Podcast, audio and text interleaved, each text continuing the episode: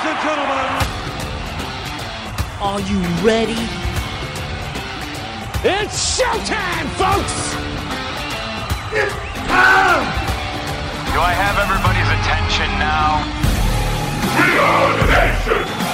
Give me a hell yeah! Yes! What? Yes! What? Holler if you hear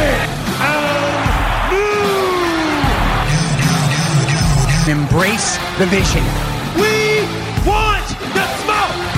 Everybody's got a price! For the benefit of those with flash photography. With a tear in my eye! The cream of the crop! But for life, hey yo! You just made the list! I am the man.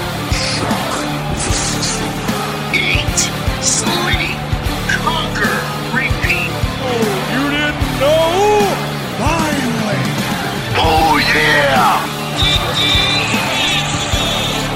Woo! Not the best there is, best there was, and the best there ever will be! This is such good shit. Let's just get down to business. We'll shoot from the hip. Hello, everyone, and welcome to Wrestle Nation, pro wrestling talk for people who talk pro wrestling. This is the official podcast of NEW, talking about all the happenings in the newest pro wrestling organization in the Pacific Northwest, as well as breaking down the world of WWE, NXT, AEW, and more. My name is Jay Bowman, and I'm joined by award winning New York Times journalist, Mr. Wyatt Arndt, the stanchion. Wyatt, how are you? Hold on, I'm not. I'm not ready yet. Hold on, hold on, hold on, hold on. Okay, I'm ready, boys. I'm ready. Sunglasses are on. I'm ready to talk to you two losers, and I'm having a good beer to get through it. So, It's it's a great flourish for a podcast to dramatically put on your sunglasses when nobody can see you. So thanks for bringing the show to a grinding halt. they, they, they heard the wind whistling by the microphone. I bet that's one of his awards is best visual gags on an audio medium. Did I win an award from Greece for that? Sure. Am I proud of it? Yeah, I'm pretty proud of it. So thank you Oh, again. it's Greece now. Look at this guy conquering Europe. I- this yeah, is incredible. One one country at a time.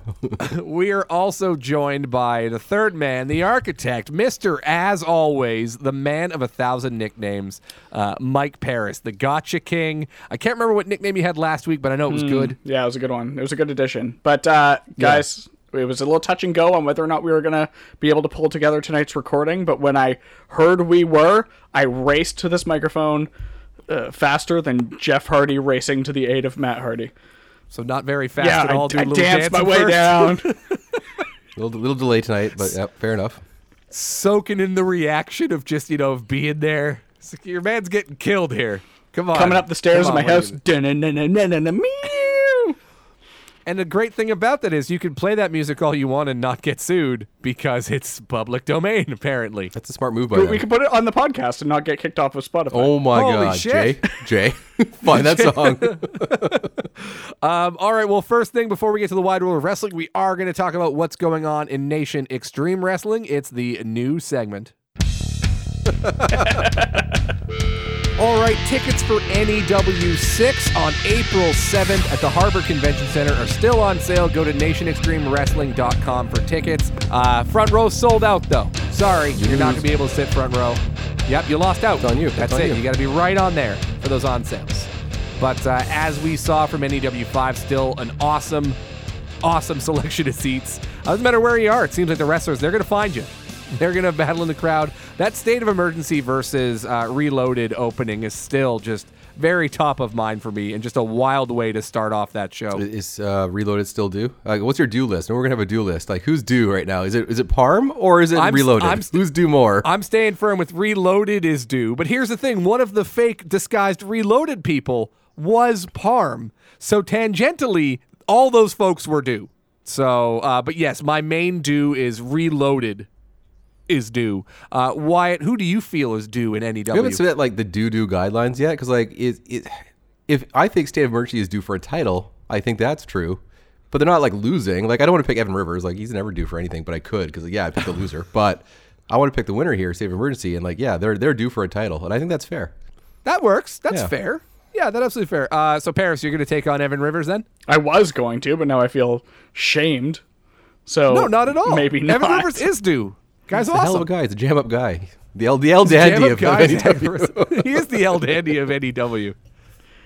Uh, uh, n- how about Nicole Matthews? She, she's taken some hard losses uh, recently. That's, yeah, okay. She could be due for for an up up. Uh, what Oh, why it's I just think he's trying to opinion? apologize. I think you're trying to apologize for that burnt croissant. for the croissant? That's what you're trying to do here. No, like I see right through you. Just because I have sunglasses on doesn't mean I can't see right through you. I, I might even say that Artie was due, but of course he took a pretty severe injury at, at the last show. So, yeah, hard to say. And of course, those are those are vets who have had their chance in the sun before. So, so I, I, You're I saying here, Matthew should be I- put out to pasture. That's what I'm reading you saying there. yeah, you said she had her chance. She, she's done. I said she's won a lot before. Yeah, That's yeah. all And I then said. She used to win, and she's she's had her time in the sun. Was exactly what you said. She's done. I want to see Okay. a, uh, an official reunion of the Strays. How about that? And I want to see them be due. I think we should have two categories: who's due and who's done. Yeah, that's we already know who who Paris will pick for done. So Matthews is done. But can she also be due? Could they be the same person on the list? Oh, she's done, but she's due.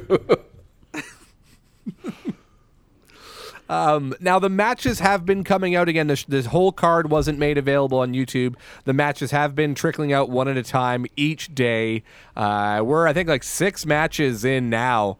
Uh, Paris, what have been some highlights for you, or some matches or moments that you've really enjoyed uh, from the uh, from the trickling out of the matches? Well, I gotta say, first and foremost, uh, you and Justin have absolutely hit your stride when it comes to commentary. Some beautiful work coming out there. Thank you. Um, but I, not you, You said you. jackass. It was- You were looking right at me. Jesus. How can you tell with the shades on? How can you tell who, who's even looking at you? high tech shades, anyway. Uh, but talking about um, you know getting the audience, uh, getting those front row seats that are now sold out for the next show, um, you wouldn't be able to catch Eli Surge on that on that moonsault because that boy landed straight on his feet with such grace and elegance that he was he was uh, sent. It looked like he was being carried by the by the the what's the the butter Mothman Yes, or something. I don't know. the chupacabra was helping him out.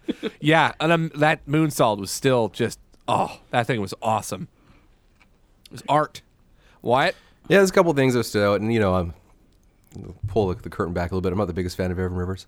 Oh, Yeah, I know, I know. What a I scoop! know. What a scoop for the show! You're hearing it here first. But in that match, you know, I, I saw a fire I haven't seen from him before, and uh, I don't think Adam Ryder, you know, I think he should look over his shoulder. Like I'm a little. Here's the thing, I'm a little worried that that Evan might put this all together. Like he's like that that that athlete that's got all the tools, right? And you're like, oh, if he ever puts it together, you might destroy my team. So I'm a little, am I a little worried that he might put it together, and make me look stupid? Of course, but you know, I don't think he's due, so I'm not worried anytime soon. But should he put it together? Uh, that match that concerned me a little bit about, uh, you know, maybe he's kind of figuring it out. And then for another match, I really want to see, like, I need to see Taryn from accounting taking on Bambi Hall because I've, I've said all along I think Taryn's got the hardest hands in the biz. But Bambi, he's right up there. I don't know. I, I'm I Yeah. just I, didn't, I need to see both of them go head to head. I got to see it. I got to see it. They've been great matches so far, but that's one that really has kind of stuck out. Has been the Taryn from accounting, Zoe Sager, and Bambi Hall triple threat, which I know a lot of people, uh, a lot of people on Twitter were just loving that match, and yeah, it was it was great. I said my piece.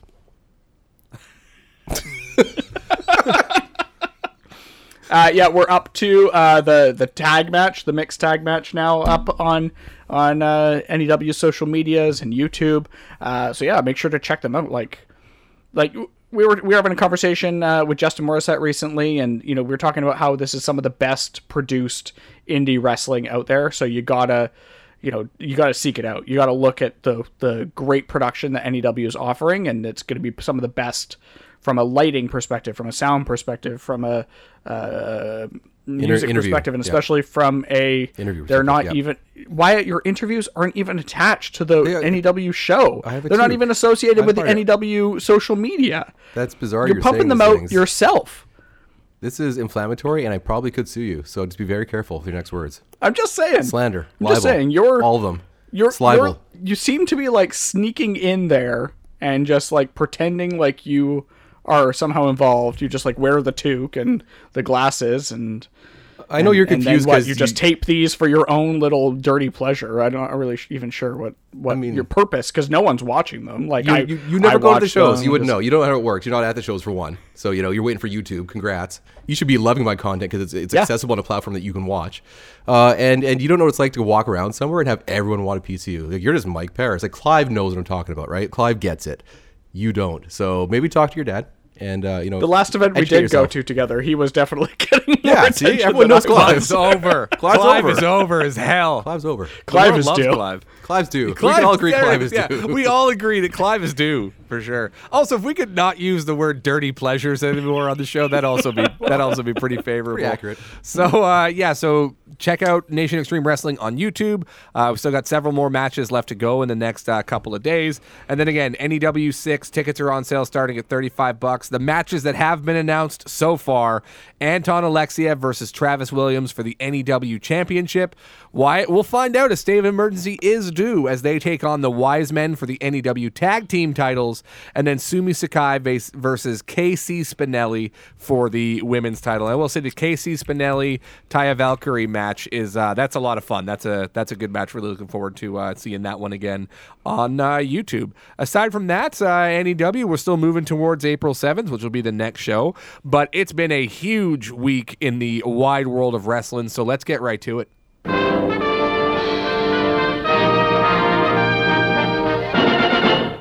We're not even just going to start with AEW because they're alphabetical. This is this is their week. They uh, nailed it. Now, apparently, Monday Night Raw had a pretty good uh, three-way tag team title match with something that is added to the upper echelon of RKO's. Did you guys see the Randy on, Yeah. on Mr. Gable? Gable RKO? caught in a moonsault uh, RKO, Yeah. wasn't it? Yeah. Yeah, good stuff. pretty cool. Look good. Sure. Yeah, it was pretty cool. Uh, but outside of that, uh, okay, well, Monday Night Raw was Monday Night Raw. It's a, it's a Uh, real but yeah. sorry to interrupt. It's a real shame that there is still a lot of talent on WWE, and I don't uh, give a shit. Like that, it's such a it's an absolute like Gable is awesome. Like the all the guys involved with that match are awesome. Finn Balor, I have a fucking Finn Balor painting on my wall, and he's the U.S. champ right now, and I don't care. Like all these things Na- going down. Nakamura, Yeah, Nakamura, Zayn, Owens, like there's there's talent there for sure. Well, I mean, WWE spent years telling you that it doesn't matter, right? So like they're just kind of reaping what they sowed there because like it does. It feels like anything they do doesn't matter. And like when you talk about like periods of time in wrestling, you'll talk about obviously the Attitude Era, even the Ruthless Aggression. You have those moments that kind of felt like they meant something, and you know, even Daniel Bryan's Yes movement. There's moments, but like with WWE, it's been so long since anything really meant anything. The closest they have is yeah, Roman Reigns' is his thing, but even then, that like unfortunately, some of it started in COVID and the Thunderdome, and now even Yeah. with these people around, it's still he's just you know hitting kind of a div- bit of a John Cena mode, being fed people. Uh, but he's had some good feuds in there, regardless. But it doesn't ma- it doesn't matter, and like they have such talented wrestlers, it doesn't matter. You just kind of like I'll remember more about Christian's comeback right now than Edge's, right? Because Christian's doing stuff that to me means something versus Edge. Just I don't even know. He's just what's what's happening. I still can't fathom if you were to tell me in 2016 that hey, in 2022, uh, the only reason that you'll be interested in tuning into WWE programming will be to see Roman Reigns. I'm like, you're Yeah. you're high, And Brock Lesnar. That's let's that's cool. that's impossible. There's no way. But he's great, and uh, yeah, there's you know other stuff on the show that is pretty good. But yeah, it's, it's tough sometimes. and that that uh, Wyatt made a you know tongue in cheek comment just there, but I will agree with him. This is No, probably one of the better one of the better Brock Lesnar's we've seen. i over the court, like it's uh, he's like a making himself Brock. interesting again. It is Yeah. he's developing a cool face character that's actually working and and I, I love to think that Vince was in the back being like, Oh, they've got this cowboy on the other show. Uh, you're a cowboy, right, Brock? You're out there in, in Canadian, yeah, Saskatoon. Saskatoon. you're you're you're wrangling things and shooting things. Go out there and show them what real cowboy shit looks like. Ha, ha. And he did, and he did. Thank you, Brock. Thank you, Brock. But here's the thing: you talk about things mattering in like AEW. Oh, here's Scorpio Sky, who put up this crazy, crazy win streak. You know, mostly on you know dark and elevation and that sort of stuff. But won a ton of matches, got himself a TNT title shot, and fucking won. So. Uh, yeah, Wyatt, if you're not like caught up to Dynamite, Scorpio Sky is the uh, I saw that, yeah, yeah. TNT title holder. That makes It's sense great. for Wardlow to, to, to chase him down. Um, sorry to actually no, I'm, I'm actually happy to cut off Mike Paris. Uh, yeah, it, it's what I like about that is like you know, having Wardlow kind of he's obviously a face now and like he's fucking Batista to me. Like, we talked about it offline, but like his facial expressions remind me a lot of Batista. Like he puts everything. So when he's mad, he's mad. But when he's cool, he's cool. Like he rocks that suit better than anyone on that roster right now. Yep. Sorry, Andrade. He was number one, but now it's fucking Wardlow for me. I'm sorry. Uh, and just like even his moveset and his power, like people are getting behind him, like they can't contain him. So yeah, him going against kind of like a stable of sorts, like so like he doesn't win right away, but has a lot of opposition in his way. He gets to beat Yeah. people up. Perfect. Ethan Page is going to get fucked up big time in this feud. I'm sure. I'm sure. He's the one guy going, oh no. Yeah, I hadn't thought about uh, Wardlow's facial expressions until you pointed it out, Wyatt, and it is like it is just perfect, and and he's got a great look. I'm sure WWE would love to back up the money truck to get Wardlow because he is a WWE type. He is he is Vince type, right?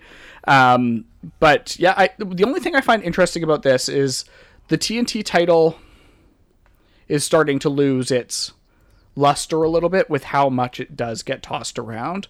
Um, and it does feel like it changes hands more than it needs to. Um, but I, I appreciate them putting it on someone that they feel could do a better program with, with Wardlow if that's the direction we're going.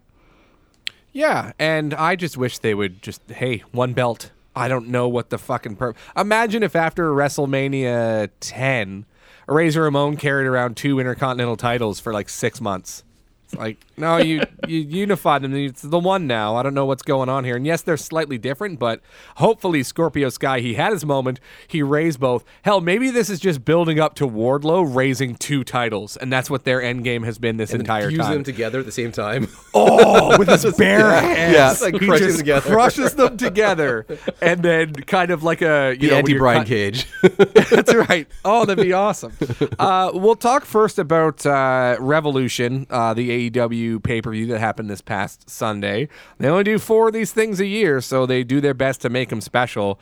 Um, I would say it's a great, great show, but maybe a little exhausting as far as how much great was on the show. Because I was gassed like three matches in just watching it. Because we opened with Jericho Kingston, and then it was I think the ladder match was second or th- oh, then the tag match, and then the Face of the Revolution ladder match. There's your first three matches, and those are all great, but it was very tiring. Yeah, sometimes less is more, and I think we all appreciate the emotional storylines being told. But if you have like a lot of them, some of those matches aren't going to get the level of investment from the fans they deserve because they're tired, right? Like it's not going to be the same impact. So obviously Jericho Kingston had that, and I think going first definitely helped it. And I, that was my favorite match of the night. But had that been later in the show, it might not have been because it was helped by the crowd being so into it and then feeding off it, right? But you know, again, like Punk and MJF told a great story, but it wasn't necessarily the greatest match but it told like if you think about it in terms of it being an awesome storyline, it's all gonna fit. Like that was cool. What happened? Like he's going back to his past, whatever. Like he's gonna be that, that bad guy now. Who knows? So there's a lot of good stuff, a lot of good storyline stuff. But yeah, it was a long pay per view. Honestly, like a little too long for me. You you can tell that um, they in the in the golden era of NXT, they used to talk about the NXT takeovers like it was, um, you know, they were always trying to one up the match previous, right? It was everyone was trying to be the best match on the card, and that was what drove that competitive nature and drove such great product coming out of that time. And it feels like that's the same thing here because every match seemed to like try to level up the last one and that kind of added to that exhaustion because every match was at least you know 20 minutes and then every match had such high spots and high moments and that that it did get, get quite a bit. And then and then a poor like I I like both of these people but like the Jade Cargill and uh Tay Conti match just seemed seemed kind of lackluster when you got to it because it wasn't as as high highs as, as the rest of everything and and it makes you kind of feel bad for those talents because they they kind of seem lesser than uh, based on the insaneness that was the rest of the card Yeah, well, I'm sure Jade Cargill's back there going, fuck, this has been a really good card so far. How about this? We're going to kiss at the start of this thing. And that'll get people excited. And it did. Nobody's kissed on this show yet. That's what we'll do. We'll make out. I mean, there, there's a reason that Big Show has a spot in these shows. You know, give him a spot for that one minute match, and it's fine. Like there is a reason to have some of these matches that are you know palate cleansers and kind of Yeah. space out a bit. And even then, though, I don't think I would have saved last night's show because it was it was just so heavy. There's so many matches, and and like Paris said, they were like going all out. And again, like a lot of it paid off. And but just in terms of like always wanting that crowd to be invested, like. I, I do want you know a bit of a, a tighter show. Again, this is just complaining about like small things. It's not like I'm like they they dropped the ball, but I just kind of yeah, what a dumb What a company. problem to have. this show has too, up too many many, bangers. excellent matches and too many great storylines. Because yeah, by the time you get to like Mox Danielson, you're just oh my No, goodness, that's, you're- that's just Mox. That's not. That's not. Oh, show. that's- yeah, that's that's just okay, Mox yeah. draining you. Yeah, that's what he does. Nice dovetail. Uh, Paris, what are some other matches that you really, really liked on uh, on the Revolution card? Oh, I liked. Um, I don't even know what the form of, form of the match was. It was it a trios match? Sting jumping off the the balcony. Yeah. onto, Oh, like, look at God, fucking Sting. Sting. Like- that was the cool down match. That was the one right before the main event, if I'm not mistaken, yeah, right? Yeah. Yep. Fuck. Yeah. And like once again, just one upping uh, everything we've seen before. I thought the ladder match had a lot of cool spots to it. Um, it did feel a little spotty though, like it, it was like definitely yeah.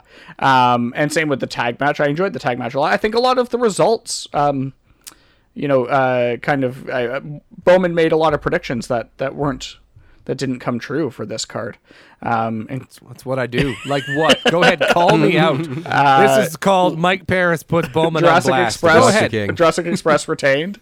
Uh, That's what I Britt said, Baker yeah. retained. Yeah, yeah. You did not say these things. I said Jurassic Express is going to retain.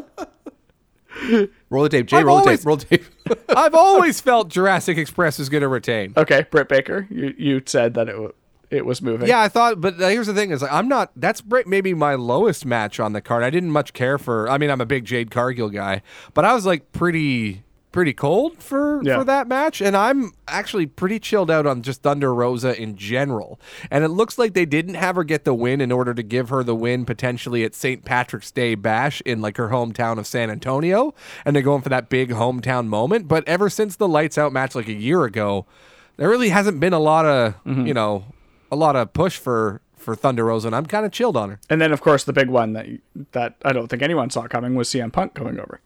But Yeah. Okay, I'm fine getting that one wrong. what else did I say that was wrong? uh, you know that you like Wyatt. Um, that He loves me. uh, That's right. Thank you. Thank Oh, damn it! You set him up. In I the don't store. like him. I love him. Uh, Wyatt, were there some other matches and moments that you really, really dug on the show? Uh, I, obviously, I'm an Orange Cassidy guy. He is like, you know, Kofi in the Rumble to me. Anytime you want a ladder match, you give Orange Cassidy in there. Gives you fun moments. Like, just like when they lifted the ladder up and he's like, oh, like he makes me think he's going for the, t- like, trying to grab the ring. That was great, right? That's the mentality I kind of want because Yeah. there's a level of like, you've got to, like, you know, put your beliefs aside and be like, oh, he's slowly up the ladder. Or why is that guy shoving a ladder inside the other ladder for no fucking reason? Like, those are the ones I don't like. Like, I'm going to put this in Christian. sideways. Like, what are you doing, Christian? Just Like, climb up, Christian. No one's around. You're good, man. Go for fine. it. You don't need to stabilize shit. What are you doing? Get that Um, hemorrhoid cushion. Yeah, get the hammered cushion. Uh, I like that match. Uh, just where it was why that's fine. I'm still not a Young Bucks guy. It is like the closest I'll get to like old man yelling at clouds. But like I just feel like their spots are are just they don't flow for me. It just feels like they're so so set up. Like I don't know. Like, it's just something about them. It Just feels like okay, it's Young Buck time. I get it. It doesn't feel like it roll. And for you know Jurassic Express, their moments work better for me. Like I'm I'm glad they like I just yeah I don't know. Just not on their on their on their team. Uh, Mox Daniel Bryan. Holy shit, I can't handle fucking. It's getting worse, guys. I can't I can't handle watching Dean Ambrose Moxley anymore. I just fucking this guy's a fraud.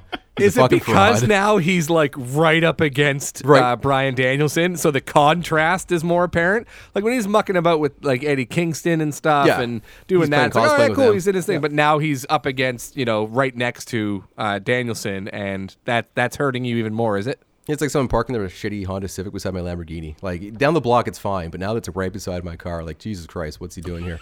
I just hate the fact like yeah. he's just he's not he's not like oh, I'm sadistic. You're not. There have been so many other people that have been quote unquote sadistic that I believe are sadistic. Like that would hurt themselves. They'll do these things. He's cosplaying. It's, it's that it's that fucking.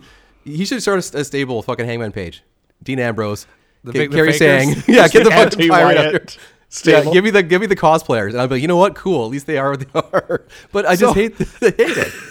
I need to know what Hangman Page needs to do to convince you. How many cattle does he need to lasso and rustle uh, to make you go, all right, yeah, that's uh, that's a fair amount of cowboy shit. I need him to appear on Yellowstone, which is on you know Prime Video on Sundays. I need him to appear on that a season of that. I need him to like get up at 6 a.m. with a camera, real time, and just do some chores. Because I don't think he would. I don't think he would. Like I I think he wants him to do some chores. Yeah, like someone showed like him like painting on his boots to make them look like cowboy boots. I'm like, this guy, everything about him is fake. I just I can't handle him. Can't handle Dean. Uh, I it's just So Hangman What Page if- at another gimmick. Would you would you like? I'd be that? fine with that. Honestly, I still don't know if he's like main event because like I don't think like well, right now he's kind of getting a bit of that Roman Reigns pushback because like it's like I don't think he's fully like not near the extreme. Don't get me wrong, but I don't think people are fully on board. Like this is the ultimate face guy right now. It's not working, and maybe that was a like. It's unfortunate his his match was the end of a long pay per view. I don't think the crowd had anything left by the time they got to the main event, to be honest.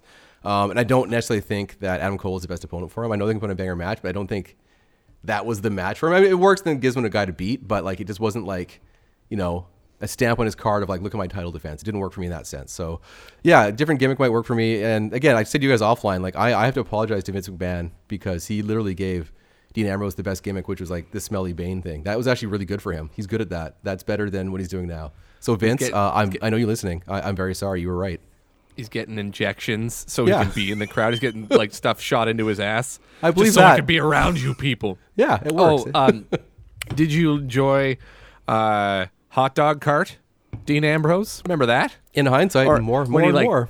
When he like stabbed the Seth Rollins mannequin and like did a promo with it and all that stuff, and stabbed it with a screwdriver. That's like that's violent. That's But that's who he Did is, you- though, right? Like that makes sense. That's someone it's pretending silly, to yeah. be violent. That is silly Yeah. Ambrose. He is a silly man. Don't pretend otherwise. If he like went and did some like crazy stuff in Japan, or like he went to like GCW for an extended tour and put on some. Now again, historically, I think he's got that. Um, I wasn't a big follower of his before he wound up in WWE, but I'm pretty sure like historically, like he's a big like GCW guy and hardcore deathmatch guy, right, Paris? Yeah, totally. And and I do wonder how much opinions have shifted ever since the kind of failure that was the exploding barbed wire match. And the perspectives, interesting. if that had gone in a different direction and had actually worked uh, in the essence of what, what how it should or how they envisioned it, um, maybe maybe uh, his hardcore indie credibility would be there for Wyatt. no, well, for for me, my, my come to Jesus slash Seth Rollins moment for me was when I watched Suzuki take on. Come to wrestling, Jesus. Yeah, come to wrestling Jesus moment was when Suzuki took on Ambrose, and I got that shit fucking match. And then we took on Daniel Bryan. I'm like, that's what it should have fucking been. Like, and like now that's what I think is making me so mad because I know what it should be, and it's like Dean Ambrose is trying to string along with it. But Like, something just- went like- wrong in the Suzuki Moxley match, right? Yeah, like yeah, Moxley was in it. That's exactly what went wrong with it, right? no, So but like Moxley's in the Suzuki like busted his eye open or something and like could barely see, and I think that's why it sucked. If I recall correctly, maybe I'm misremembering, but or maybe But it just I'm sucked because it more more of sucked. I just, I just, yeah, I just, I'm not buying. Again, if you people like it, fi- fair enough. I mean, it's just there's so many things adding up. His fucking theme song, his fucking like William Regal giving like the fucking an hour long speech about his favorite son, Dan Bryan, then going, oh yeah, there's my sadistic son over there was the best. Like there's just nothing Daniel, say yeah. Bryan Danielson is who I would have been without the substance abuse problems. And Jon Moxley is also here. There was a, there, there was a, a meme that I saw that was uh, you know I'm sure you've all seen the comparable tweets of Vince McMahon like praising uh, his kids' birthdays. I put, yeah, Yeah. I put that in uh, in Oh, the did group it? chat. Yeah, yeah. I was like, because it was it was from the initial one that uh, somebody put about the shelter dog thing. It was like, yeah, Daniel or Bryan Danielson. I had to wait six months on a waiting list for him purebred. And Jon Moxley, yeah, he was outside my apartment eating a bunch of trash, so I I adopted him.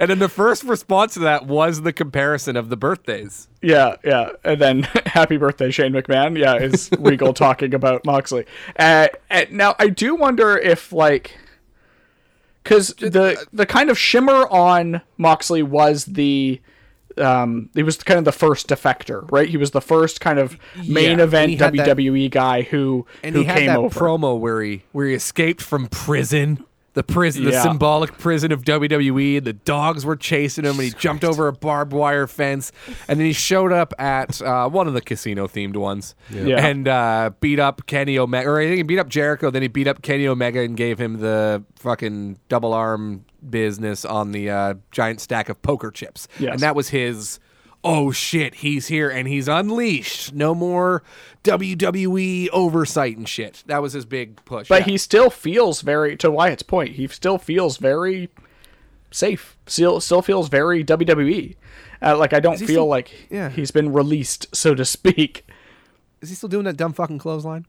Is that Uh, still happening? no. I know, like No. I know. Uh, O'Reilly did it. O'Ri- but then O'Reilly's been doing it for a O'Reilly, while. But he made it work. He doubled no, it and no, made it look he fun. did it, and then he went between the second rope and the Yep. bottom rope, and yeah. I'm like, I am back in. Incredible. That's great stuff. So, uh, yeah, it's you know I've never really been a big Moxley or Ambrose guy. I mean, even in the Shield, I kind of preferred uh, you know Roman at times as like a wrestler because I've never really fully got it from uh, from Moxley. Whereas you watch all the little things Danielson does, and you're just enamored with uh, with all of it. He is is he better now than he's ever been in his entire career? Yes or no, Bryan Danielson? I think it, this is someone who is like the shackles are off. Like he doesn't have to be kind of telling what to do. And again, that speaks to his talent that he was able to do so much within the confines of WWE. And like now he's we're seeing like it does make, make you kind of wonder like what would have been had he like he's fantastic now, but we could have gotten like years of, of the American Dragon, which would have been delightful because look at him, look what he does. He's so good at it, right? So again, it's I'm glad he has WrestleMania moment. I'm glad he got to go. That's probably a dream of his. It's all great, but we're seeing him now like where like this is the guy like Rumor was right. This is the guy you get the keys to. Let him do what he wants. Honestly, Yeah. I think it came out recently in one of his post show media scrums or something, or he was on like Jericho's podcast or whatever, where he had mentioned when he was talking with Vince McMahon about like wanting potentially staying and everything. He said, Vince, one thing I really want to do is I want to bleed again. And Vince says, I, I can't let you do that. And how that was kind of one of the things potentially. Yeah, I, I still have that like please don't kill yourself uh, moments with Bryan Danielson, and even though he's been back for quite a while, I still get that like please don't do this to yourself again. And I do worry that with the uh, you know, I'm not su- suggesting they're going to let him go, but it seemed like the the concussion protocols and stuff at WWE were pretty strict, and probably took him out of business earlier than than he wanted to, and all those kind of things. Would that be the case in AEW, or would they take his word for it that he's okay? All those kind of things kind of concern me, but nonetheless, yes. To answer your question, Bowman, this is like the best we've seen him. He's the most versatile person, both in the ring and on the mic. He could easily switch to, to face to heel like week to week and it we'd all be okay with it um he is i i think he never got full credit for being so good on the mic and they're they're they've in wwe and they've given him free reign uh, in AEW, both in the ring and on the mic, to to really show what he's got, and I think that's a big difference. And I think, uh, like to Wyatt's point, of any other wrestler, he's done the best of being let go from the leash of. WWE. It's because I was think, sitting there because back in the day, obviously, there was a lot of like, oh, you know, Punk or Bryan. Those were kind of the two guys that were there. Cena Orton kind of levels where you're like, who was the better and that stuff. And CM Punk hasn't really found his footing as well as Daniel Bryan in in, in AEW yet. And I'm sitting there, and I think I realized last show like there was a thing to him being the voice of the voices. Like he said a lot of things that people were thinking, but now AEW like every, they are that result of all that. This is everyone does that. That that doesn't have that impact anymore. Like everyone's like, no, no, we get it. It's right there. That shows. We should be promoting the best wrestlers and putting on good wrestling matches and compelling stories. Yeah, sure, we'll do that. Yeah. Okay, good. Um, we should also. Like- but it's Like, true. Like yeah. we, we does he doesn't have that to fall back on, and like, you know, kudos to him for finding that, finding a good angle, and it worked really well for him. But like he's got to reinvent himself because he's he's not he can't go in the ring like Daniel Bryan is. No one's as clean as Chris as Daniel Bryan. Daniel Bryan can win you just wrestling alone. CM Punk's wrestling in the ring right now is not like I don't watch a match to see him purely wrestle anymore. So he's got to find a way with his character to kind of get over. So I am really intrigued where his direction goes now. But I just realized like that it not as I said it was a crutch, but like that angle he had that worked so well, it's not there anymore. Well, see, here's the thing about Punk, though, is I feel that Punk is, uh, as far as the wrestling ability and stuff goes, it's not close. Like Danielson is just on a whole like another level and stuff. But when it comes to like the storytelling ability and everything, Oh, yeah. uh, Punk has the edge, but Danielson's pretty fucking close there, like really, really close there. And I still am just amazed that they managed to get from the last pay per view to this pay per view with that MJF story, and it never dragged, it never lulled. And Punk did an awesome, amazing job throughout the entire storyline. And even prior to that, his program with Eddie Kingston was really good. And prior to that, I mean, the weird Team Taz thing was weird, but like the Darby Allin thing, which was a you know what one or two week build, I thought that was pretty captivating as well. So Punk is at a high level now, I think, of getting you invested in the matches. maybe I'm, speaking out of my ass here, but like I feel like Punk has a, a better idea of like the long term. He knows how to tell a story start to finish over the course of of weeks and months. Has the the a better ability of telling a story like in the ring in the moment. Um, but where Punk has that kind of bigger picture uh, perspectives that I think he's benefited from that gives him that edge from a storytelling perspective over over Danny Bryan. And again, what great problems to have. Oh my god. All right, let's talk about the uh the CM Punk entrance that happened at uh, at Revolution. And the ensuing fallout and just division of like wrestling fans that happened on Twitter about people not being aware what he used for his entrance theme uh, when ROH was a DVD only company in like 2003 to 2005 or whatever, and just like, uh, it's actually his entrance music from Ring of Honor. It's like it's okay to like not, you don't need to know everything, and I think Excalibur did a great job of explaining it. Yeah, and and you talked about this, uh, Bowman, making that analogy with um, with comic books, and I think that MCU, yeah, yeah, and, and yeah. that and like once I say this once again is that it's a great analogy in this regard because yeah, if you if you want to know, you can dive deep and you can do the research, or if you already know and you've already read the back issues, you know you know what that's all about. But that being said, this did feel a little too inside baseball for me Okay. especially because um you know punk's entrance has such a has such an impact to it for the fans. I, I do feel bad for the fans in that arena who probably were waiting to hear hear cult of personality and didn't.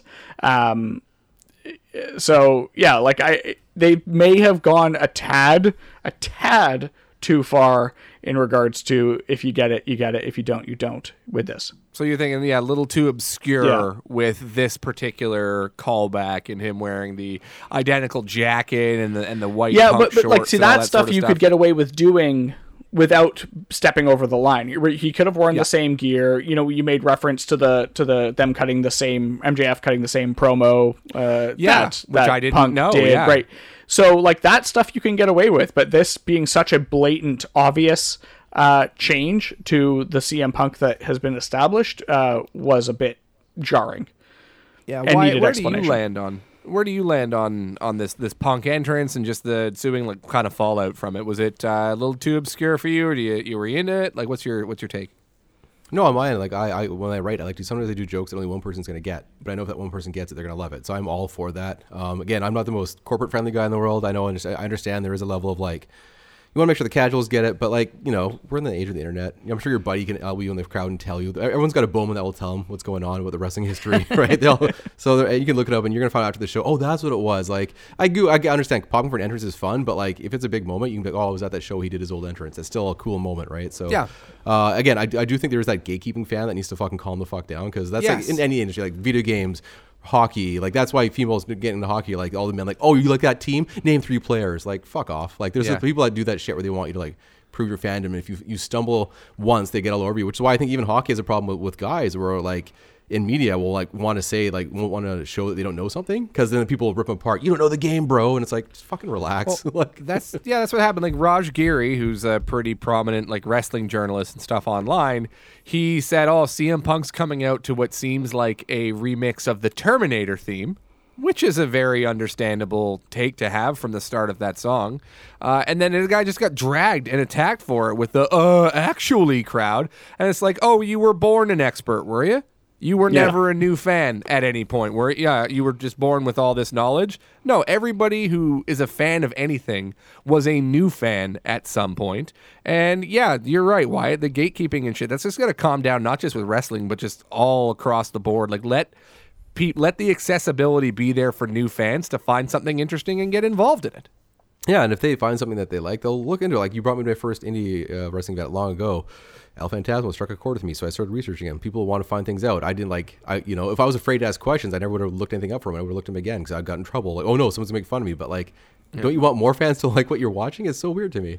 It's also hilarious that you bring up the Young Bucks because I very vividly remember you lamenting the state of tag team wrestling in WWE and being like, fucking tag team wrestling sucks. And I was like really hardcore to ROH at the time. Yeah. And I'm like, there's this Red Dragon team and the Young Bucks. They're putting on these great matches, and I think I sent you one, or I like I made you come over and we watched one. Yeah, you did. That's I'm right. like, Red Dragon You're was gonna awesome." fucking love this. And it's like this is so funny that you have the attitude towards the Young Bucks because I thought that they would save tag team wrestling uh, for uh, for you. Remind me never to bring up the Motor City Machine Guns to you.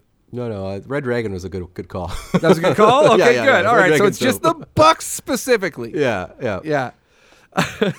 um, obviously, you know, I didn't think at any point that uh, Adam Cole was going to win the match or win the title or anything. Uh, what do you guys think of his Halo gear? Uh, Paris, do you like his, his cosplay coming out?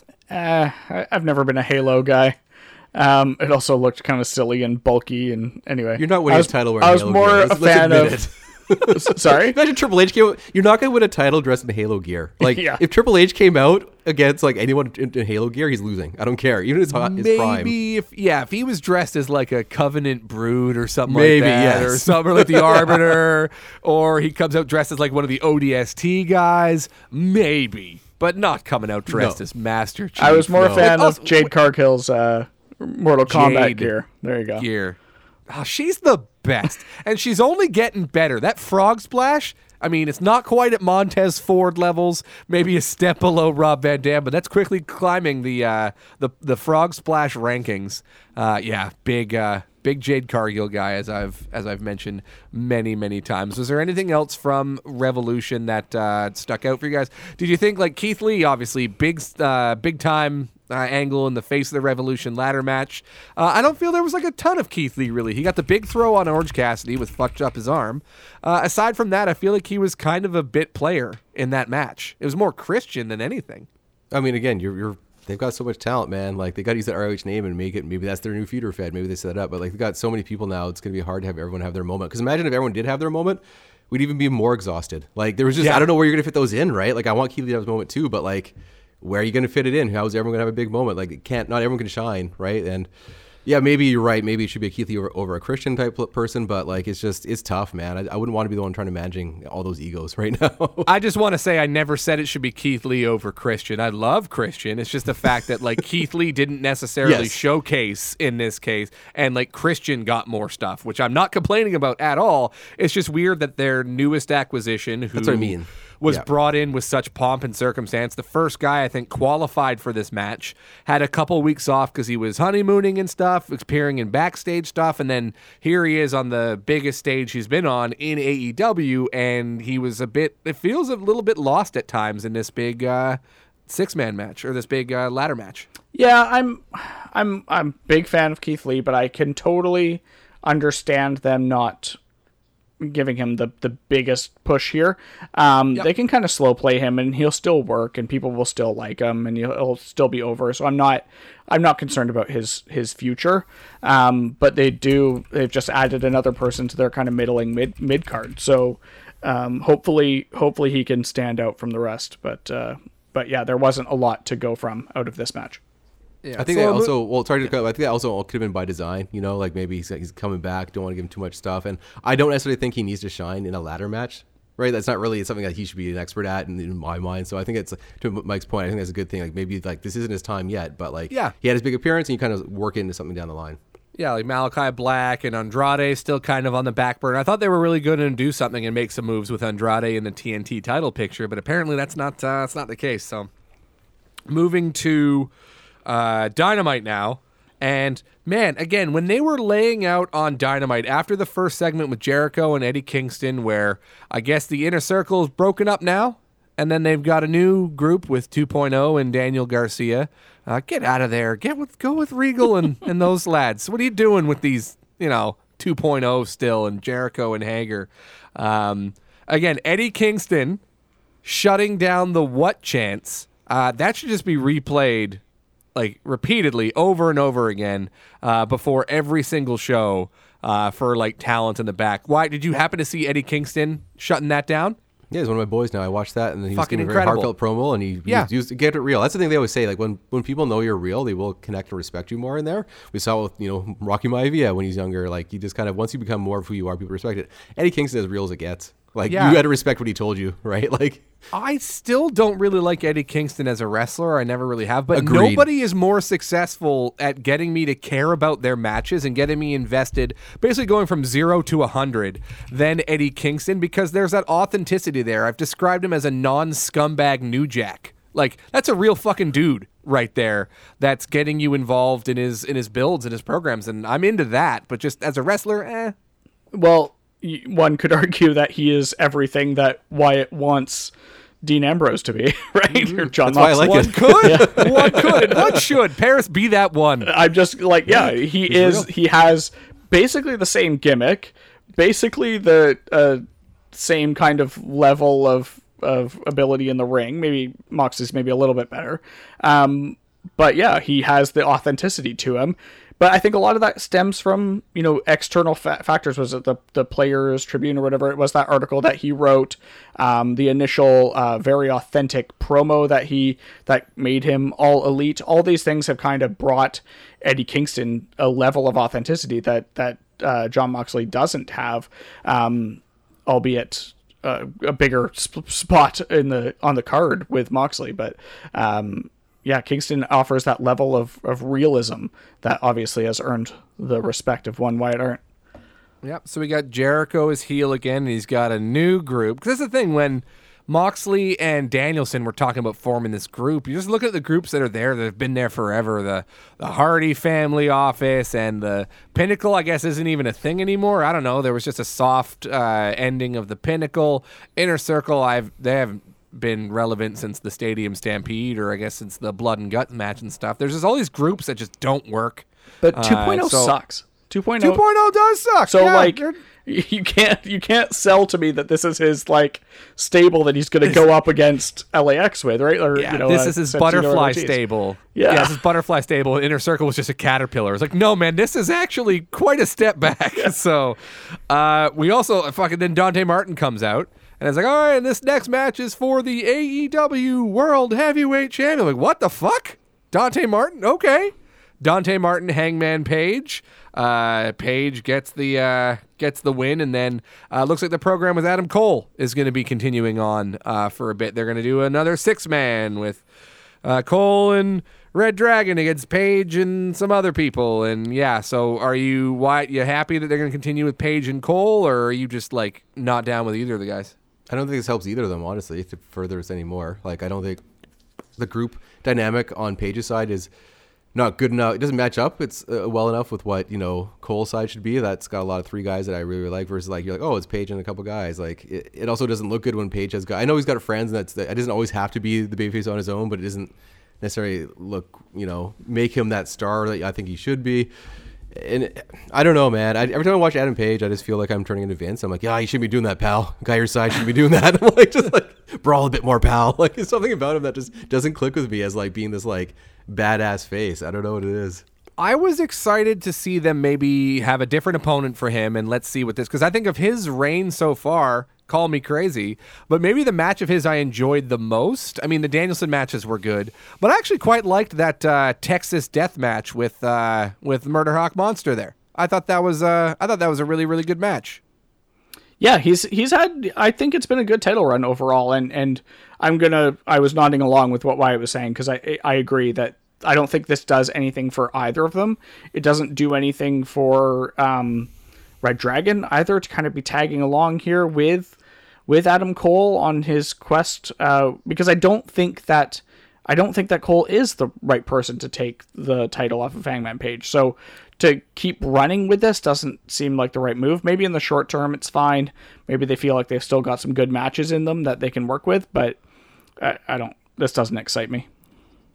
Yeah, I don't even think there was like a visual pin from Adam Cole or a visual win at any point in the match with like the referee's back turned. So we can really lay claim to the fact that, oh, I should get another shot at this. Because I kind of feel like maybe they'll do a short little burst here with them and they do another title match or something. And then I think that they're going to maybe ascend Punk into this. Because Punk's done now. And it looks like they're going to do a Wardlow MJF thing, which they've been building to for a while. Um, so you know, Punk won that match, and perhaps this is the time where we get uh, Adam Page versus CM Punk. Why? What would you feel about Page and Punk? Good, yeah. Well, he needs. I, I think it's it's clear to me at least that he's not able to carry uh, a feud in his own against uh, you know people yet. He needs a star, I think, that can kind of bring it out of him. So it's fair enough. I'm not saying like that's happened to a lot of wrestlers. They need someone to kind of guide them and kind of bring them out a bit. And I think Kenny Omega helped a lot with with Adam Page, and I think Adam Page is a good wrestler. Don't get me wrong. I feel like I'm shitting on like, no, I think he's a good wrestler, but like I'm talking about him being like your pillar guy, your number one guy in the roster and he hadn't sold me yet. So I think CM Punk's a guy that could definitely bring that out of him. I think Daniel Bryan did a good job with him, but I think CM Punk's the kind of guy to to Bowman's point way back in the beginning can tell a story just a little bit better than anyone else when he wants to. So if he can get a story that works and kind of makes it let, let one that we're always talking about, like holy shit, remember when Punk did this? That's going to help Page a lot. Yeah, and then we alluded to it briefly before, but then. Uh, yeah, the first appearance, first tag team match for Danielson and Moxley with William Regal versus the Workhorsemen. This is my $400 loss here. I thought the Workhorsemen were going to take this match, uh, so I really took a bath on it. What a terrible Uh, name and then, for yeah, a tag Re- team. And a terrible tactic with these guys who are the, not even matching gears. Like, fellas, did they just throw you together backstage? Um, and yeah, really good, heartfelt pro uh, promo from Regal beforehand, kind of establishing what the rule of law is going to be for these guys moving forward, and they're going to, you know, save pro wrestling or ensure it for the next generation or whatever. Really, really, really great segment. Um, I thought Regal was a little bit kind of, you know, all over the map here, but in like in a good way. And he hit the beats really, really well. And I'm sure Wyatt, you were standing up and cheering when he spent 15 minutes talking about how great Bryan Danielson is, and then uh, and this is Mox, everybody. He comes out to Wild Thing. Yeah, that was fantastic, and yeah, um, I mean, even just having Regal come back, that was one of the biggest pops I've had in a while when he came out, uh, you know, on the pay per was view. massive. Holy shit, that was just so fun to see. And we talked about Regals that go, like you know, we keep saying fantasy booking guys they should grab, but Regal was a guy they should grab day one, which they obviously did. Like that's the guy you bring in for on screen, off screen, for everything. Like that's fantastic. And I think he, the promo we talked about, like Dan Bryan's the guy should have been. That was such like a you could tell like he's he has that blurring that line of real and making it a wrestling thing. It was awesome and him not giving praise to Moxley because he knows that he's not the right guy. It should be Cesaro was also something I appreciated. Yeah, man. I just you mentioned that in our little group text, and if they made Cesaro Danielson's, and maybe they turn on Moxley and go, ah, you know what, you are just a trash eating dog. Uh, we need a professional. And then, like a professional wrestler, and then you go with Cesaro with the professional gimmick again. That'd be fucking awesome. But uh, yeah, I'm, I'm still ho- holding out hope that Moxley's on the outside looking in, and maybe he goes and rallies at Kingston to wrestle these guys or whatever. Because a Danielson Cesaro, that's like a perfect wrestler duo and combo for whatever they're trying to achieve. So then we talked about it a little bit earlier. Uh, then it was the Andrade Hardy family office power meeting or board meeting or whatever. Okay, great. Matt Hardy and jeans talking, oh yeah, I'm a suit, I'm an asshole, and dickheads wear suits. And then the big twist with Private Party with their thumbs down. Oh my God. And then they all beat up Hardy. And then everyone chanting for Jeff right away. This is again, this takes me back to was it Full Gear? What was the one in September where the big debut happened and then it was Adam Cole and then Adam Cole comes Oh, out. yeah. You think he's going to confront Kenny Omega, and then they all join together. Then they're all laughing and beating the shit out of everybody. And then no, we've got another debut, and it's Danielson. You think you're chanting for Jeff Hardy, thinking he's going to come out, and then the music hits, and no, it's Darby Allin and Sting. You're like, okay, this is you know, you see the crowd. They're excited about it. This is neat. But it's not what they really wanted. And then they come out getting scrum, and then you pop a little Jeff Hardy on top of that with some very, very familiar music. Yeah, that was amazing. Like I like because it was loud, I couldn't hear what it was. I was like, did they rip it off? And like, and I started thinking like, if you use a song that's really, really close to your actual song, can you get sued? Like I was wondering, I couldn't tell. And then as Bowman told me, no, that's that's the, the royalty free music, and which is again, I wondered did the Hardy Boys choose it themselves? Were they thinking long term, or was just like WWE didn't give a shit and just gave it to them? Like, I don't know how this happened. They had Jim Johnston at the time who was just cranking out bangers, no problem. And like since then, I've gone and done a deeper dive here. This thing was used in, I was looking around Twitter, like this was in a Power Rangers Dino Thunder commercial. Uh, this was in an episode of Top Gear where they're driving down in some souped up truck that they made to the Hardy Boys music. And it's just so weird. But was it ever effective in this moment? Because as instantly, as soon as it's like when uh, Danielson came out and it was the first little riff of Flight of the Valkyries, everybody knew who it was. This music hit, and I don't think the pop is as big if like he just runs out there or they play his new Jeff Hardy AEW music. Like it was a perfect combination of. I think subverting, thinking he's coming in for the save by bringing out Darby and Sting, and then that music hits, and then massive pop. Paris, you're used to seeing uh, the Hardys or Jeff Hardy return, Hearing that and music that hit. music and that music getting a big reaction because you were at Mania when that happened. I was Mania 33 when they made their big comeback. Um, but yeah, I, I do wonder because I remember you know being 12, whatever it was, when the Hardys first debuted on Velocity or whatever I saw them on first, and uh, and they had that music, right? And they, I think they've had that music for their almost their entire career. So, so I just wonder to Wyatt's point, I wonder if it's just they just threw that music at them because they didn't think they were going to be anything, and then. They took Jim off from there, so yeah. And it's like, oh, keep, keep Jim the music. in Who sick cares? for the Hardy Boys? The Hardy Boys music writing session. So they're just like, "Hey, we've got this thing we got on uh, Artlist. Are you good with this?" And they're like, "Yeah, sure. Artlist doesn't exist yet. No problem at all." Uh, yeah, but it definitely made the moment, and he'll be able to come out to recognizable. Like, I don't even think, if I'm not mistaken, I don't think TNA did that. No, because he probably came out to some Jeff Hardy band original fucking nonsense like Jericho. Probably does. Like part of his Jericho's lucky Judas got uh Judas got as over as it did. Because yeah, Jericho coming out to his band's own music, eh, but uh, you know why didn't TNA do that? They love aping WWE stuff. It's weird. Would have been good. They don't have an Artlist account, obviously. That's what it is. Yeah, Dixie couldn't uh, open up the coffers for an Artlist account. That 100% was uh, was it. And then uh, we had yeah Thunder Rosa, legit Leyla Hirsch in a women's championship eliminator match, but Thunder Rosa won. And then I think she just gets a title shot. So why is it an eliminator match and not a number one contender match? Am I just dumb or am I missing something here? I, I have no idea. That yeah, I'm as confused as you are. usually eliminator matches are like, ah, it's a little tournament we've put together. That's what we're gonna do. And then uh, yeah, but I was wildly confused as to why there's one eliminator match, and uh, she won. So now she goes to uh, to St. Patrick's Day Slam. Uh, why you mentioned Wardlow? We talked to Wardlow earlier. Is his official babyface promo. I'm Wardlow. I'm a good guy. Love me. Wyatt, did it uh, did it hit with you, and how hard? Uh, it was fine. I think again, uh, he's my Batista, so he'll take his time to hit me on the uh, on the mic before I fully love him on the mic. Uh, but for me, it's just like the timing of it all is very very good. Uh, you know, it, it just the, the storyline worked really well with MJF and like Wardlow, you know, kind of helping and then Jeff finally turning on him, and then just the way he sold it with the ring and his facial expressions, and then coming to now. Like I'm, I'm most intrigued by his ascent right now than anyone else in the roster. Just seeing where he goes because Nice. like he has all the potential in the world, and it might fall apart, it might not go, it might be flat. I don't know. Maybe he won't sell it, but like just in terms of potential, I feel like he's got such star potential. I want to see if they can pull it off because I mean. Again, if they if they don't for a reason it doesn't work, like you know, WB is just waiting every second. They will take him in. They won't give a shit. Oh, God, That yeah. is a WD superstar to Vince, left, right, and center. Paris, I was so excited that the acclaimed got a tag team title shot. Again, they're running down the show in their little box in the corner, talking about all the segments to come. We're going to hear from this person. We're going to see this match. And I was, again, for a dynamite going, this is good shit all the way up and down the line. And the acclaimed are getting a tag team title shot. And for a second there, I thought they were going to win. for a second. For, I was for a excited. Uh, yeah, Big Uh, elbow It's not, drop it's to the not their time yet, Bowman. day. Sorry. Oh, I'm so excited. And then, uh, yeah, Paige VanZant looks like she signed her uh, AEW contract after the uh, main event where uh, Tay Conti came out. And Sammy Guevara, somebody I think on this show mentioned a long time ago, he's got some sort of death wish. Uh, I'm sorry. A 630 senton from the top rope to the floor through a table on a random episode of Dynamite. Holy shit. That might be one of the bigger spots on a.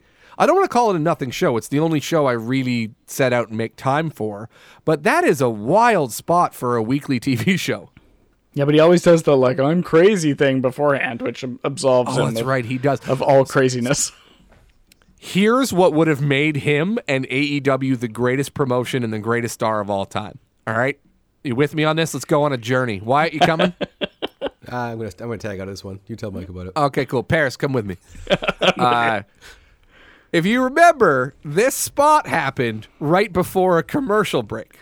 Yeah, And I think now you know where I'm going. I Sammy don't. Guevara jumping 630 through a table on the outside, he misses. All right, ah, now we go to commercial break. You bring out some fucking big Love Actually cue cards. Sammy Guevara laying on the ground. Ah, fuck. That really hurt. Hurt. I'm really sore. I should not have done that. Let's combine. That Let's get his cue card choice. gimmick in. Yeah, you can't just cherry pick when he's doing the cue cards during the commercial breaks. Okay, I want him laying prone on the ground, still flipping through the cue cards, regretting his mistakes. I'm probably going to lose this match now. At least I got this pretty lady with me. She's pretty dope. But holy fuck, did that ever Take? Auntie hands him a stack of cue cards. it's like I'd hand me hand I me would- the second stack. The first stack is positive. They got matching tattoos, eh? like, ten- they did. All right, yeah, good for This them. guy sure, this like, guy well, seems to have Paige no commitment issues whatsoever.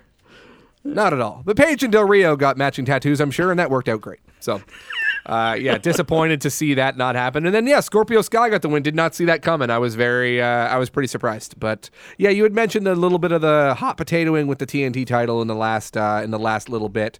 So it'd be nice if they would establish a champ. But I'm also fine with like some title changes. Not Vince Russo every single week. There's a new world champion.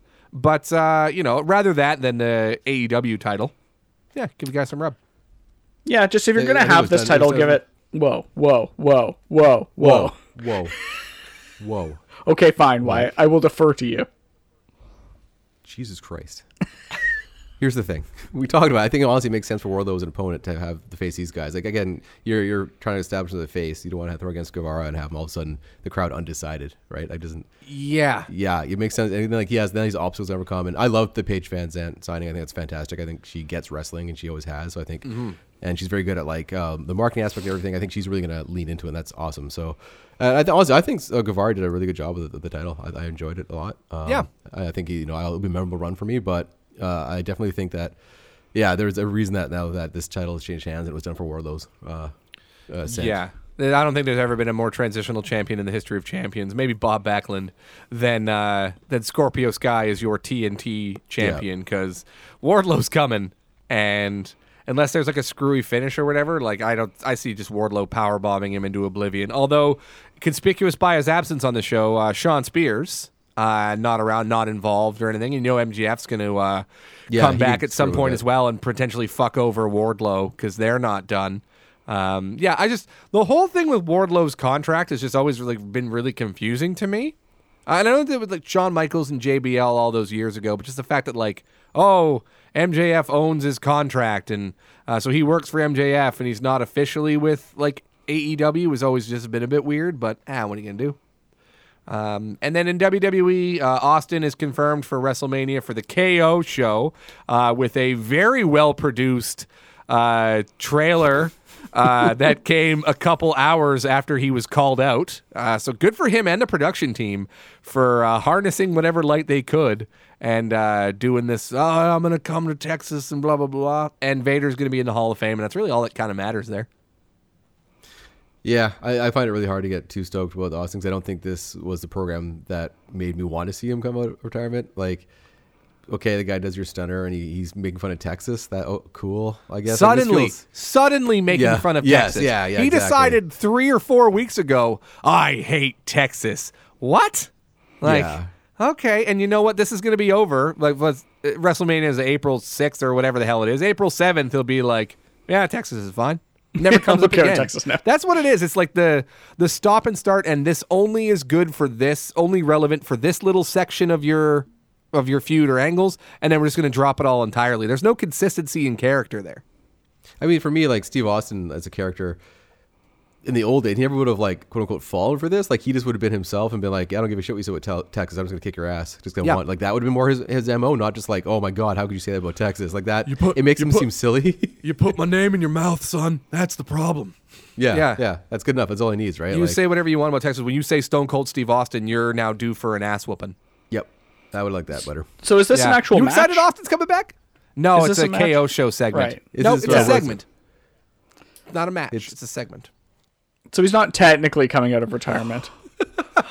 No, he is. Tommy Gunn is no, gonna he's face just going to come out, and there will be stunners, and yay! And this is this at the same time they were in Texas last time. So Exactly. And, yeah. uh, so I'm I- fine with this. It doesn't for me. It's Yep, not doesn't same. have the it doesn't have the uh, legacy uh, ruining potential that a match could have.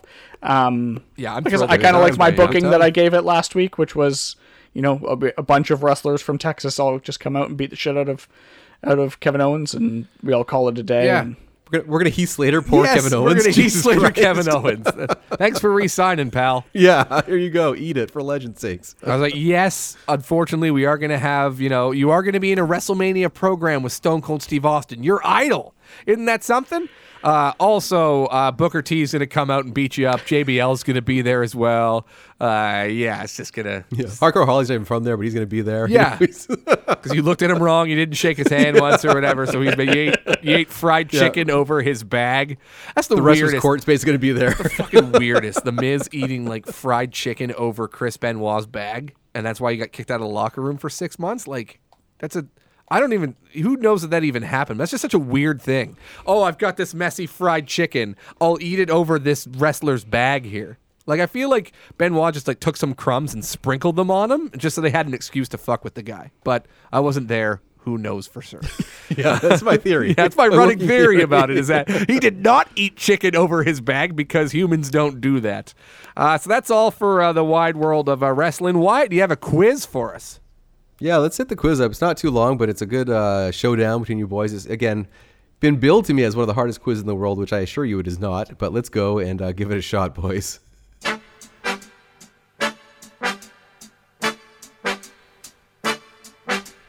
Uh, first question. How we well, first of all, let's establish how this works. Are we do to doing, or are we, you know, Is, well, uh, is it one, yeah, for one? One for one. Is okay. Yeah, I don't want to. I don't want to do the, Okay. the backing the truck up noise ever again. So. Beep beep beep. beep beep beep. Yep. Question one, and again, these are, this is a tough one, so I'm, s- I apologize in advance. Uh, what does WWE stand for? I want to say the first word's world. Can I get a affirmative on that? That is correct. That is correct. Can I World steal? Wrestling Entertainment. That is correct, sir. No, you can't steal. Uh, no, they don't stand. They stand for nothing except for accepting Saudi blood money. That's fair. That's a bonus And- point. That's a yeah, bonus yeah. yes, they don't stand for anything. Question for Bowman: Who won the United Kingdom 2017 Championship in Illinois? Uh, sorry, what? Did, did you? Like the WWE, the UK title in 2017, and yep. uh, that would be Walter.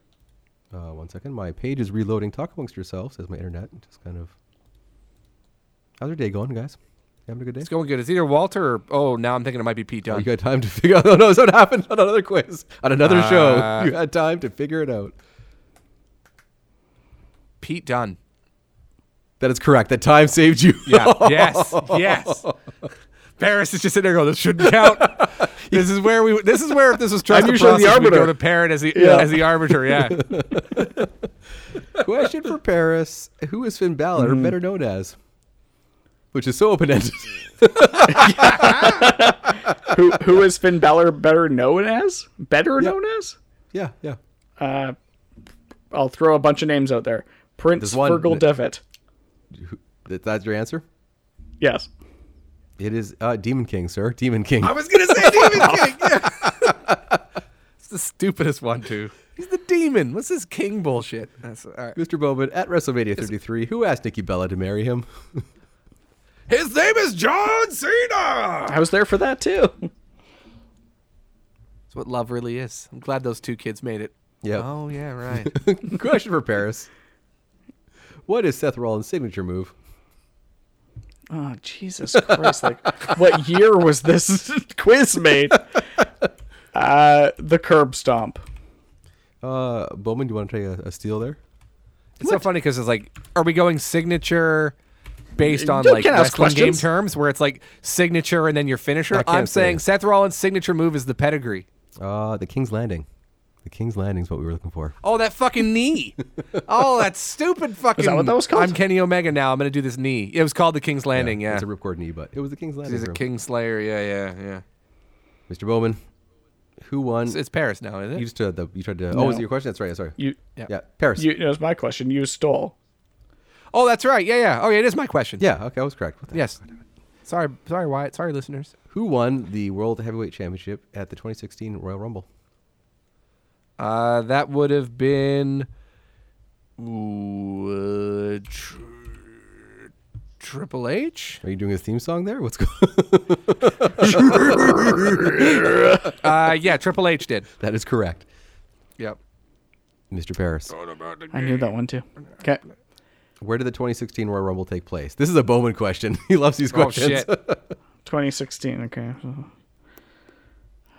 Houston, Texas. Bowman? Was it in Philly? No, it was Orlando. Oh, okay. Orlando, which is where the WrestleMania you went to was. Mr. Bowman, It's all connected. Yes, sir. the Jetsons appeared in a WWE themed film. What was it called? Fuck. uh, okay, I know they did a Scooby Doo one and they did like a Flintstones one. I didn't know they did a Jetsons one, although maybe it was the Flintstones. Um, Bedrock Showdown or whatever. I don't know. Why'd you try and force it into the Flintstones when I said, no. No, because the they're crossover with the Flintstones. You think there's a Well, no. crossover? They did a Flintstones WWE with a Jetsons crossover. Yes, That's what you think Maybe they did. That's something that could very well easily happen. That's your theory. Flintstones and the Jetsons are crossing over all the time. It's not like cool anymore. It's been done to death. So maybe it's like, oh, maybe we'll get a WrestleMania next time. Uh, sassy robot, you know, whatever the Jetsons do. They do Jetson stuff. Shut up. Everybody shut up. Uh, Paris, you got an answer? Oh, I wish. Uh, Any no, I crossover don't. of cartoons? Okay. The answer. the Jetsons and WB Flintstones WrestleMania. No, it It's isn't. Robo WrestleMania. Okay, yeah. You had a robot though. You were right with the robot. Yeah, sassy robot. Sassy all right. Robot WrestleMania. Paris is a, a rough one here. His finishing move, the Tombstone Pile Driver. Who is he? Oh, wait a minute. yeah. Um. The Undertaker. We're looking for fake Undertaker. The question is, no, it's Undertaker. Shut. Looking for just incredible, actually. Bowman. What was Brock Lesnar's special move at WrestleMania 32? Special. WrestleMania, move. his special move at WrestleMania 32. Oh my goodness! Uh, I'm just gonna go ahead and play this thing straight with the F5. Okay, Paris, do you want a chance? Because he failed horribly. Thirty-two. Did he try the shooting star press again? That is correct, sir. Fuck That is no. correct. What? No, That's what it says. that's bullshit. that was WrestleMania 19. What the fuck? the card says. When he biffed it, it was the 19. Bullshit. do you want to watch the match? From 32, I would love to. Where he hit probably seven F5s. Yeah, let's watch But it. it was a special move. It wasn't his Yeah. finisher or anything. It was a it was a special moment for him. yeah, he didn't have to use it. He just had it, was in special. his arsenal. I'm so mad right. It's like everyone listening knows the quiz was wrong. This isn't just a me thing where I'm like, no, no, no, no, no. That is clearly wrong. But okay, fine. We'll keep going. special. the keyboard was special. Shut up, Paris. what is The Rock's real name? This is me, right? Oh, is you? Okay, that's, that's right. Yeah, yeah. Yeah, because I stole Yeah, that's right. So okay, it's on okay, me. Chance to tie the game. with Dwayne Johnson. that is correct. Tie game because Bowman could not remember a simple thing like a shooting star press. How do you comment on wrestling, sir? How do you come to commentary if you don't know moves? I don't. Know. Nah. I know moves and histories and dates and all that stuff. And that was WrestleMania 19.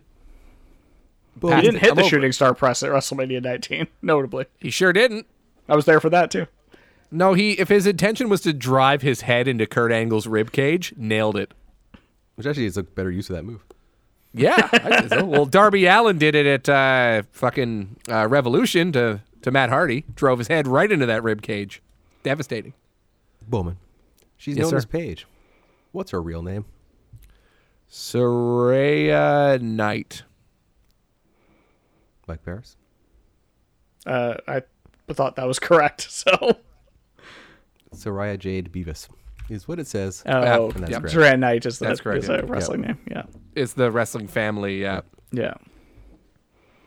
Mr. Paris. Uh, you don't know when this quiz is made, but who's the current SmackDown Women's Champion?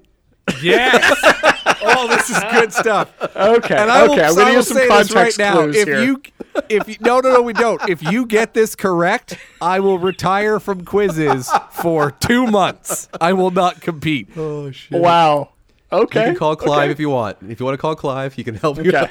I Clive is will in England shave right my now. Head 5 if you get this right. what better time to wake him up than now? Wow. okay. Okay, okay, okay. Context clues. Okay, so we've talked about 2017, we've talked about 2016. I'm going to guess that this quiz was written around that time. Oh, Um, fuck, he's logicking it. I'm worried now. Beautiful minding it up right as we speak. Sasha Banks. Bowman, do you want to take a guess? You got it wrong. Uh, the current women's champion at that point is SmackDown Women's Champion. SmackDown Women's Champion Carmella. Incorrect. It was Natalya. What? I don't think. I think we could have What did my guessed for guess? another 15 Yeah, no minutes would've and we wouldn't have got it. You don't remember that reign? Okay, okay, it's on you. Uh, Mae Young. Mr. Bowman. yes, sir. Emmanuel Alejandro Rodriguez is known as Kalisto. In which country was he born? Mexico. Mr. Paris, do you want to take a guess? Damn it. Ooh. Uh, in what, co- which country he was born? Um, hmm. Guatemala. United States of America, boys. I was going to say probably U.S. Shit. you damn it. Mr. Paris. Which two wrestlers make up the Usos? Uh, Jimmy and Jay, both surnamed Uso. That is correct. Bowman is, I'm sorry, you're down a point now. It's just got four questions left. Bowman's going to come back into it. Yeah. He became WWE champion in 2017. What is his name? Oh my god. Is it like the first time? Fuck. Okay. Now you did tell me it's a visual medium, but I can't show you the picture because we can't do that. So there's a picture you don't get to see. Oh. oh, okay. I'm just thinking, all right, this now this makes a whole lot more sense. Wait a minute. Okay, I think I might be able to get this. get the sunglasses there's no reflection for the picture. All right. I don't think. Ooh. I don't think AJ won the title his first year, which was 2016, but he definitely was the champion at some point. And he won, I think, right before Survivor Series because he got to beat Brock Lesnar, and I think that might have been his first reign. Oh, God. This is a fucking. ma- I could spin around in circles here. I'm going to go AJ Styles. no Natalya? Okay. Uh, Mr. Paris, do you want to take a guess? Ooh, um, okay. Uh, da- da- da. Seth Rollins. Another kind of Natalya-esque answer here. Uh, it was Jinder Mahal. Gender, fuck. Because of course that's remarkable. Why? Yeah. Okay. and I mentioned Jinder Mahal. Mr. My Paris. AJ Styles logic. Shit, I was close. All right. Anyway, Mr. Paris again. One of these open interpretation. What is the Rock special move? now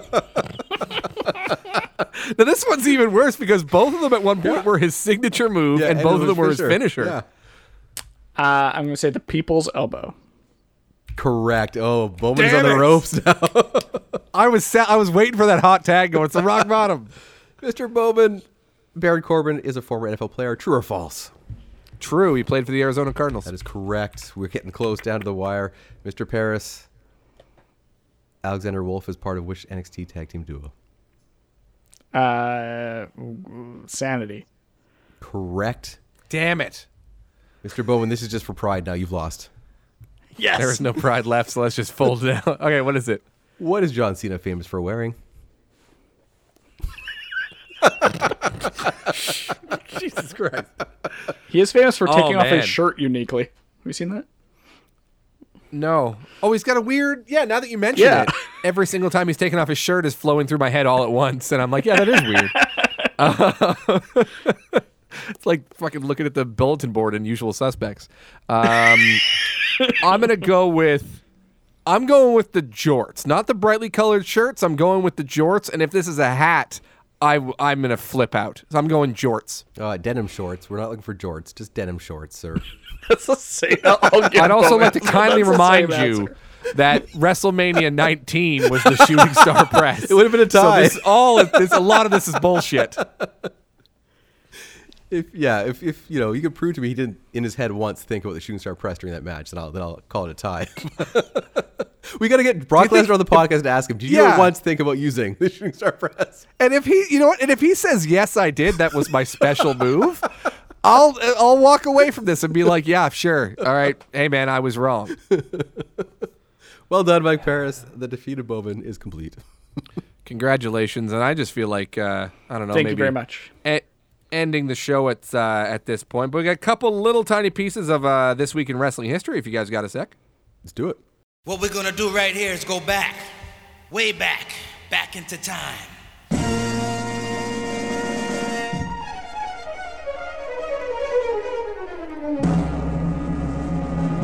One, two, three, four, hit it! All right, so a pretty eventful week as always in wrestling history. Uh, 2013 TNA Bully Ray defeated Jeff Hardy for the TNA World Heavyweight title in the main event steel cage at TNA Lockdown. In the process, he was shockingly revealed as the leader, the president of the Aces and Eights. Huh? Aces and Eights, remember? Good times. Good times in wrestling. Not really. Yeah. oh yeah.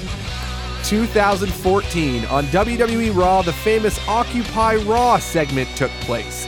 Daniel Bryan took over the program by filling the ring with genuine fans from the crowd spouting or sporting his shirt and chanting yes, yes, yes. He refused to empty the ring and let the show carry on until the authority agreed to grant him a match with Triple H at WrestleMania 30, with the winner getting into the WWE title match. Pretty dope segment, yeah?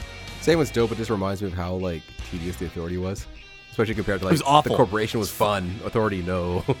Yeah, I hated them. Hated them. Kane taking those fucking knees, dropping to a knee, take every move in his pants.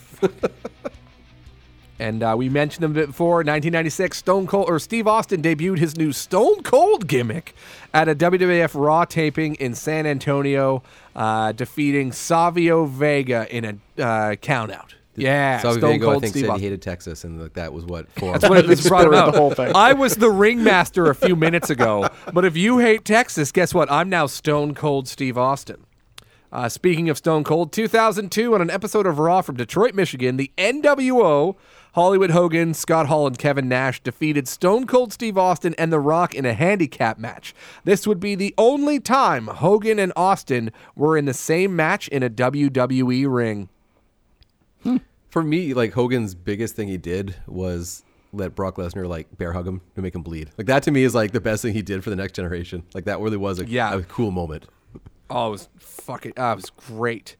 Uh, 2005, for the first time since December 1991, Shawn Michaels teamed up with Marty Jannetty to bring the Rockers back together. The one-off match on Monday Night Raw saw the duo defeat La Resistance, Sylvain Grenier, and Rob Conway, and featured a number of classic Rockers spots. La Resistance deserve better. they really did. 2008, Vince McMahon was awarded a star on the Hollywood Walk of Fame. At the ceremony, McMahon thanked fans and wrestlers before saying, I already know I'm a star. I'm the biggest star of all time. What? Yeah, sure. You know you can just buy those things, right? You can just buy a What? Hollywood. Yeah, yeah. Really? Like you need a modicum of me away credibility, but if you can Okay, fundraise like, like fifty thousand dollars or something, like when someone finally gets some, it's like 10 or 12 years after they like deserve it. Like for Vince McMahon to get one in 2008 when he's been doing what he's been doing for so long is staggering to me. And the last little uh, tidbit from wrestling history 2011. Sting retained the TNA World Heavyweight title against Jeff Hardy in the main event of TNA Victory Road for the Impact Zone in Orlando. The match was laced with controversy as Hardy was very clearly in no condition to perform. Rather than cancel the match or replace Hardy, TNA decided to put Hardy in the ring for a short match. Overwhelming critical reaction followed from all quarters. That was the one where Sting Scorpion death dropped him and then force pinned him in two seconds, and the crowd was chanting bullshit. And Sting is on the ramp. I agree. I agree. It is. Wild, wild moment in like yeah. Wrestling Bischoff history. had to come out right and call it for them. Yeah. Yeah. So he comes to, into the ring and says he's going to hit you with the Scorpion Death Drop, and then you're going to take the fall, and then this is all And going to be over. Yeah, it was insane and wild the fact that they even like let him out there. They got like really, really attacked from all from all sides for even allowing him to go in the ring. I know Sting was super pissed about it apparently. So yeah. Um, but hopefully now, all these years later, he's got everything uh, got everything together. So welcome back, Jeff Hardy. Uh, They're let's coworkers that happen again. They are. Let's see a rematch. Oh, imagine it. Sting, Jeff Hardy, Dynamite. This time he's going to settle the score. So, yeah. That closes the book on another episode of NEW Wrestle Nation. You can follow us on Twitter at NEW WrestlePod. And be sure to also follow the Nation Extreme Wrestling account at NEW Wrestling Inc. Be sure to subscribe on iTunes and Spotify. If you're on iTunes, do us a favor, leave a rating, leave a review. Helps with our metrics, and we appreciate hearing from you. So, yeah, that's all for this week. Uh, Stanchion, Wyatt Arndt, award winning journalist, anything to say on our way out the door? Uh, no, just uh, you're welcome for me being on the show. Awesome. Uh, architect Mike Paris, anything to say on our way out the door? I got three words for you: shooting star press. It's true. It's a special move. And I got two. Uh, we got a word and then a number. Uh, WrestleMania 19. I'm Jay Bowman. We'll see you next week on Wrestle Nation.